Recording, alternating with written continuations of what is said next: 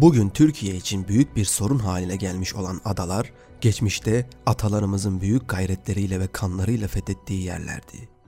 Lakin bugün hiçbirisi elimizde bulunmamaktadır.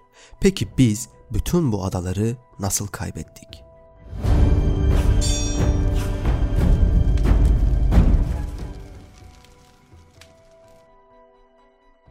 Bunu anlayabilmek için 1789 yılından yani Fransız ihtilalinden başlamamız gerekiyor. 1789-99 yılları arasında dünyayı kasıp kavuran bir ihtilal yaşandı.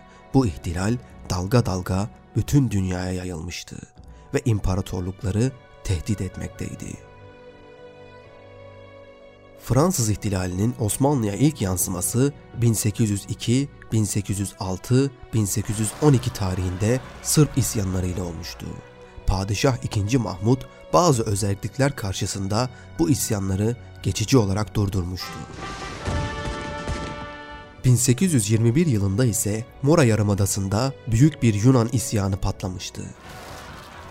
Tahta yine 2. Mahmud bulunmaktaydı. Avrupalı devletler başlayan bu Yunan isyanına ardı ardına destekler vererek ve Osmanlı'yı tehdit ederek Mora Yarımadası'nda bağımsız bir Yunanistan kurulmasını teklif ettiler. Ancak 2. Mahmud Avrupalıların tehditlerinden korkmayarak Yunan isyanını büyük bir kuvvetle bastırdı.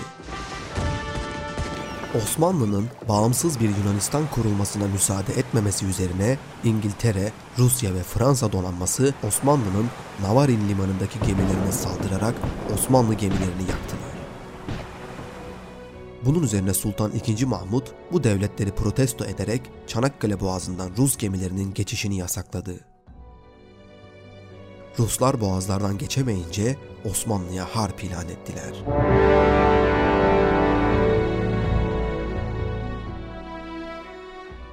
Maalesef Osmanlı bu harbin neticesinde Ruslara karşı yenilmişti. Yapılan Edirne Anlaşması ile mecburen Yunanistan'a özellik verildi.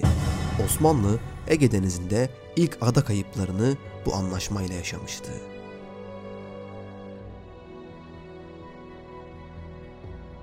Sultan Abdülmecid'in hükümdar olduğu 1853 yılına gelindiğinde Rusya Osmanlı'ya harp ilan etti ve 3 yıl sürecek Kırım Harbi başladı.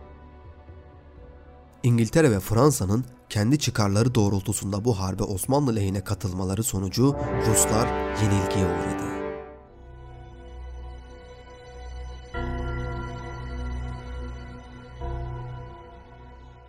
Ancak Osmanlı için bu savaş zaferle neticelense de çok fazla dış borç alınmasına ve Sinop'ta Osmanlı donanmasının Ruslar tarafından yıkılmasına sebep oldu.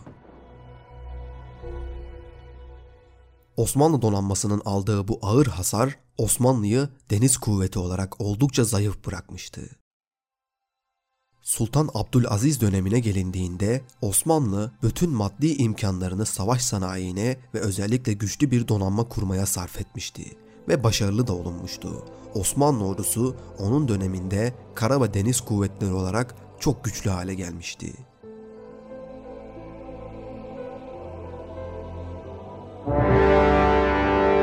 1877 yılına gelindiğinde Ruslar tekrar Osmanlı'ya saldırmış ve İstanbul'a kadar girmişlerdi.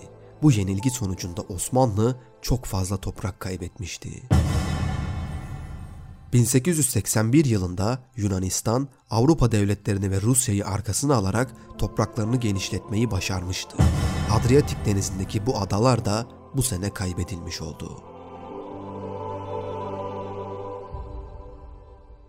1909 yılında İttihatçılar Sultan Abdülhamid'e darbe yaparak tahttan indirdiler.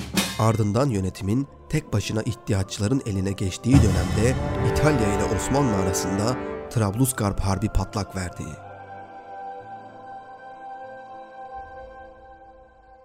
Bu harp neticesinde Ege Denizi'ndeki 12 ada İtalyanlar tarafından ele geçirildi.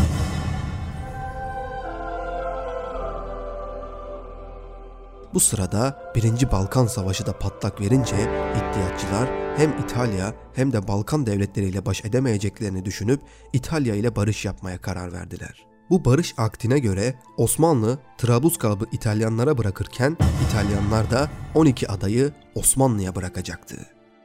Lakin iddiatçılar Yunanlıların bu 12 adaya saldırı yapmasını önlemek için Balkan Harbi bitene kadar emaneten adaların İtalya kontrolünde kalmasını anlaşma metnine eklemişlerdi.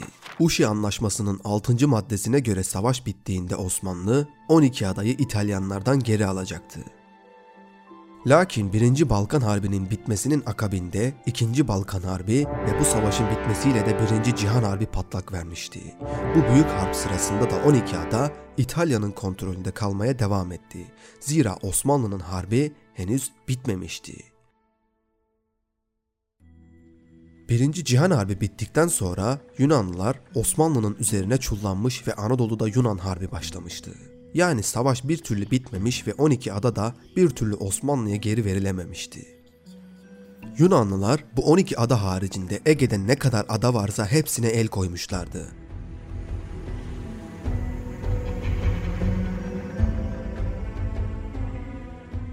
Kurtuluş Savaşı sonrası Anadolu fiili olarak düşmandan temizlenmiş ve Yunanlılar hezimet yaşamışlardı. Bu zaferin sonucunda Lozan Konferansı'na oturuldu. Lozan'daki ikinci Türk delegesi Rıza Nur'un hatıralarında yazdığına göre konferansta Ege Denizi'ndeki Türkiye'ye yakın olan adaların Türkiye'ye verilmesi teklif edildi. Bu teklifi değerlendiren Türk heyeti bu adaların ahalisinin ekseriyetle Rum olduğunu, arazilerin taşlık olduğunu, bu adaların elde tutulması için de güçlü bir donanmaya ihtiyaç olup bunun da masrafı mucip olduğunu, buraların sadece Türkiye'ye saldırmak için bir hareket üssü olarak kullanabileceğini, bunu önlemek için de adaların silahsız bölge ilan edilmesinin yeterli olacağını kararlaştırarak Türkiye'nin Ege Denizi'ndeki adalardan feragat ettiğini bildirdiler. Yalnızca boğazlara yakın olan dört adanın Türkiye'de kalmasını istediler. Bunlar Gökçeada, Bozcaada, Tavşan ve Limna adasıydı. Günümüzde okutulan resmi tarihe göre ise Türk heyeti Midilli, Sisam, Sakız, Nikerya, Gökçeada, Bozcaada, Semadrek ve Limna adalarını şiddetle istemesine rağmen bu teklif kabul görmemiş, yalnızca Gökçeada, Bozcaada, Tavşan Adası ve Limna Adası Osmanlı'ya verilmişti. Lakin Osmanlı'daki askeri müşavir Tevfik Bıyıklıoğlu Limna adasını zapta geçmeyi unuttuğu için ve bunun bir hata olduğu bildirilmediği için hukuki hakkımız olan Limna adası da maalesef hukuken Yunanistan'ın elinde kalmıştı. Lord Curzon umumi celsede Türklere dört ada vermiştik, Limna adasını zapta geçmediklerine göre herhalde bu adayı da istemiyorlar diyerek Türkiye ile alay etmişti.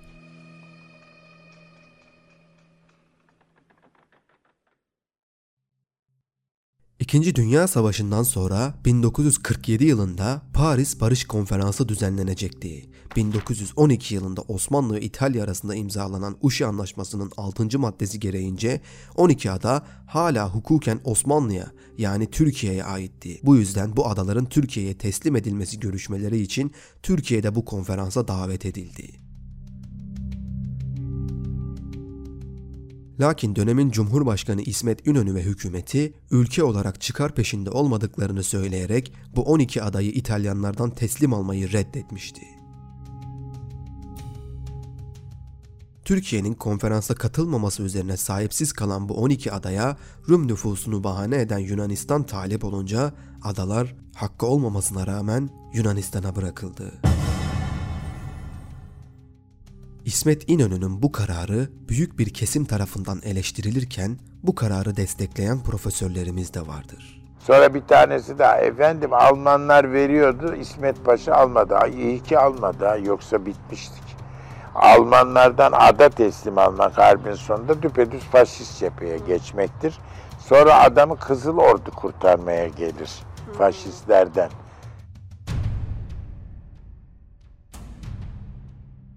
Netice itibariyle bugün Ege Denizi'nde elimizde elle tutulur hiçbir ada bulunmamaktadır. Yunanistan tarafı Akdeniz'deki egemenlik haklarımıza göz dikerken tez olarak bu adaları kullanmakta ve kıta sahanlığımızda hak iddia etmektedir. 500 yıl boyunca bir vali ile idare ettiğimiz Yunanlar bize kafa tutmaktadır.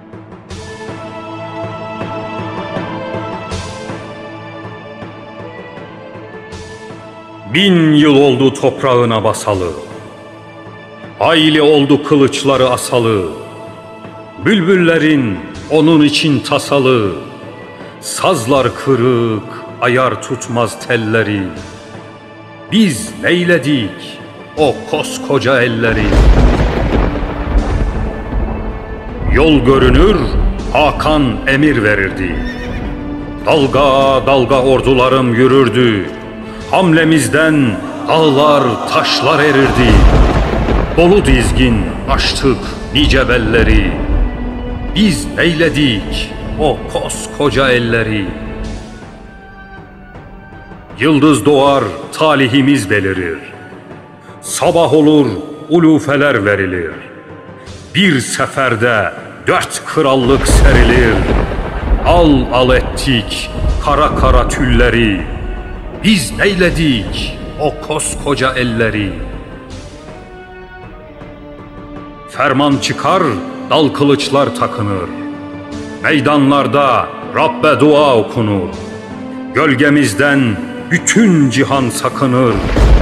Andırırdık coşkun akan selleri. Biz neyledik o koskoca elleri. Kosovalar, Klevneler bizsizdir. Yosun tutmuş camilerin ıssızdır.